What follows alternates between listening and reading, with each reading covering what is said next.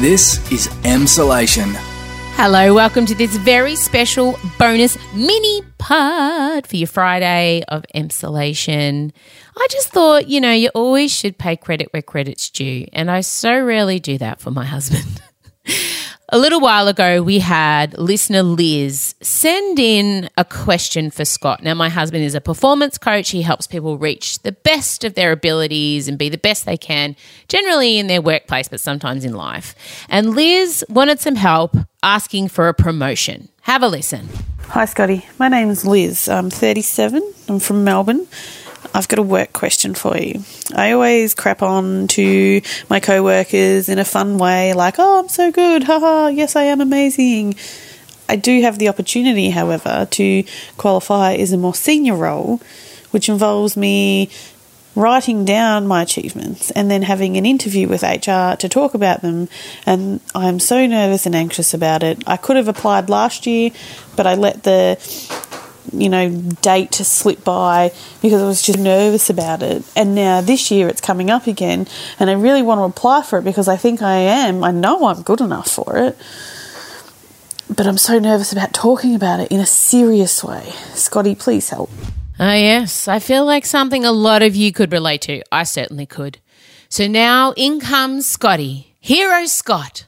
Not all heroes wear capes, some wear very tight fitting lycra to help Liz out with her problem.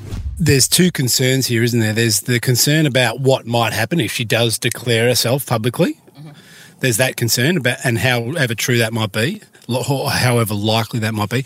And the second concern is, well, the concern about me not um, exploring and fulfilling my potential. So, you, at one point, you might you might go, well, what's more important to me? Is it more important to, for me to stay small and safe, or is it more important for me to grow and and there may be some sticky points along the way some uncomfortable points, or there might not at all. I think uh, there needs to be almost a bit of a flip the script. So work out what is that statement that you're telling yourself, all right, and then and then flip it. So if you might be saying deep down, I'm really worried that they're not going to believe me. Just say that, okay?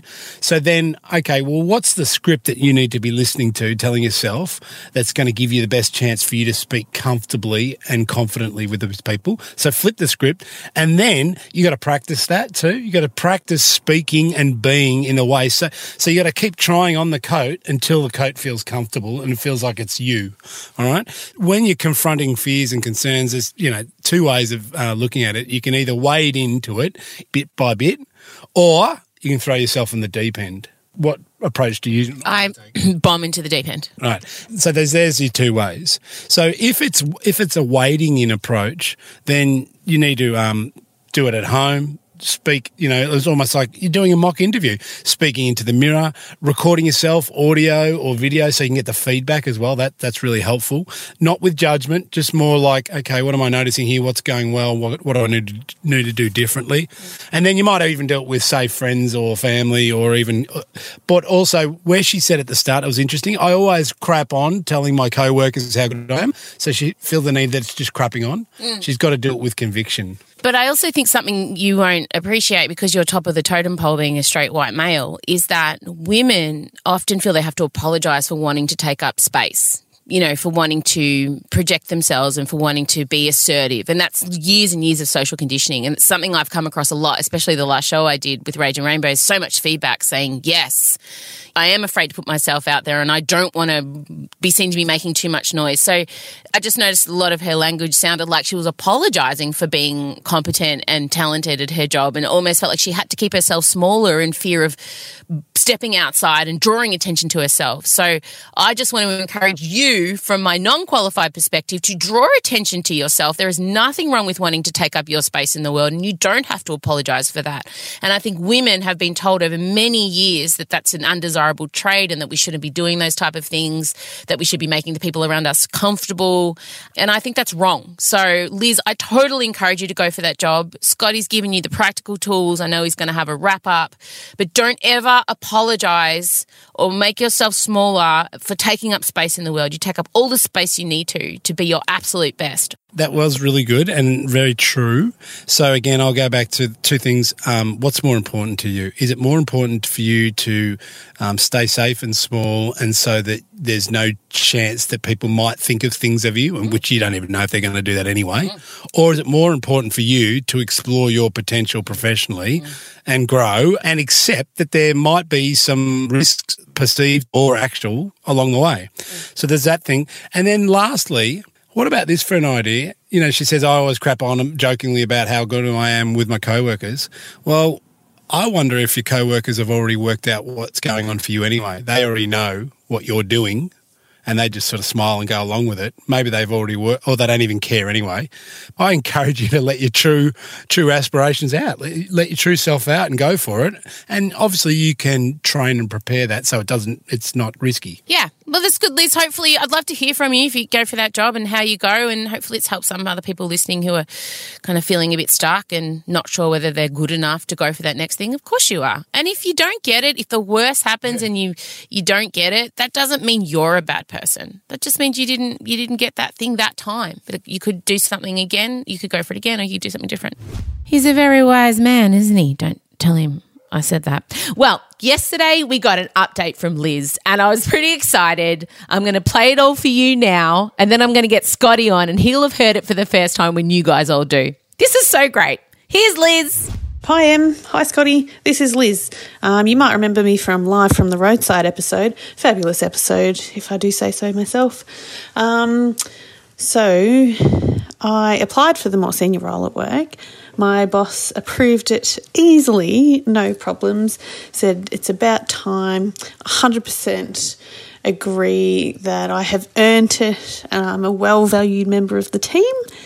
And she sent it off to HR and let me know this morning HR have approved. So, officially, I'm hiding at work in the storeroom and just really had to let you know. Keep up the great work. Love the pod. Love you in my ears. You make me laugh until I wee. I just am so thankful for you. And um, yeah, Scotty, thanks for all the help. Uh, your advice really, really worked. Uh, over and out. All right. So Scotty's standing here. He's just heard. Elio's very happy for Liz too. Scotty's just heard the great news. What do you reckon? Yeah, that's great. Good on you, Liz. Yeah, you could hear like in the voice it meant a lot, and it's almost like a little quick little tears of joy, and then on onwards and upwards. But you did that. You effectively changed someone's life. You, Scott Barrow. I think Liz did that, but of course, there's always you know it takes two to tango. People have missed you on the podcast. Bloody oath they have. Do you know Scott's got his own podcast now? It's about bikes. What's it called? Just about bike. In fact, it's just about spokes on the wheel. That's it. We just talk about all the different technology of the spokes. Are you're really selling it. What's it called? It's called half wheeling. Half. Oh, did you did you hear him put on his butch voice then? Half wheeling.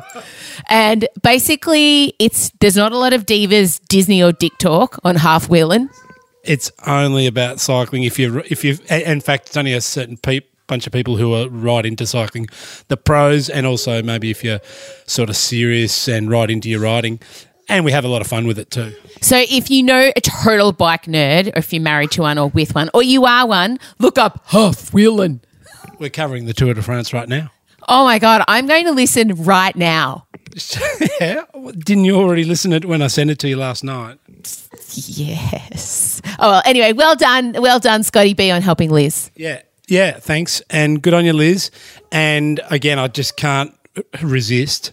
So the follow up question here for me, from a coaching point of view, is what have you learnt, and possibly what have you learned about yourself? But well done. Thanks, guys. Hope you enjoyed the bonus edition. Just thought it'd be a nice little way to end your week. A little bit of good news. Good news Friday. Bye.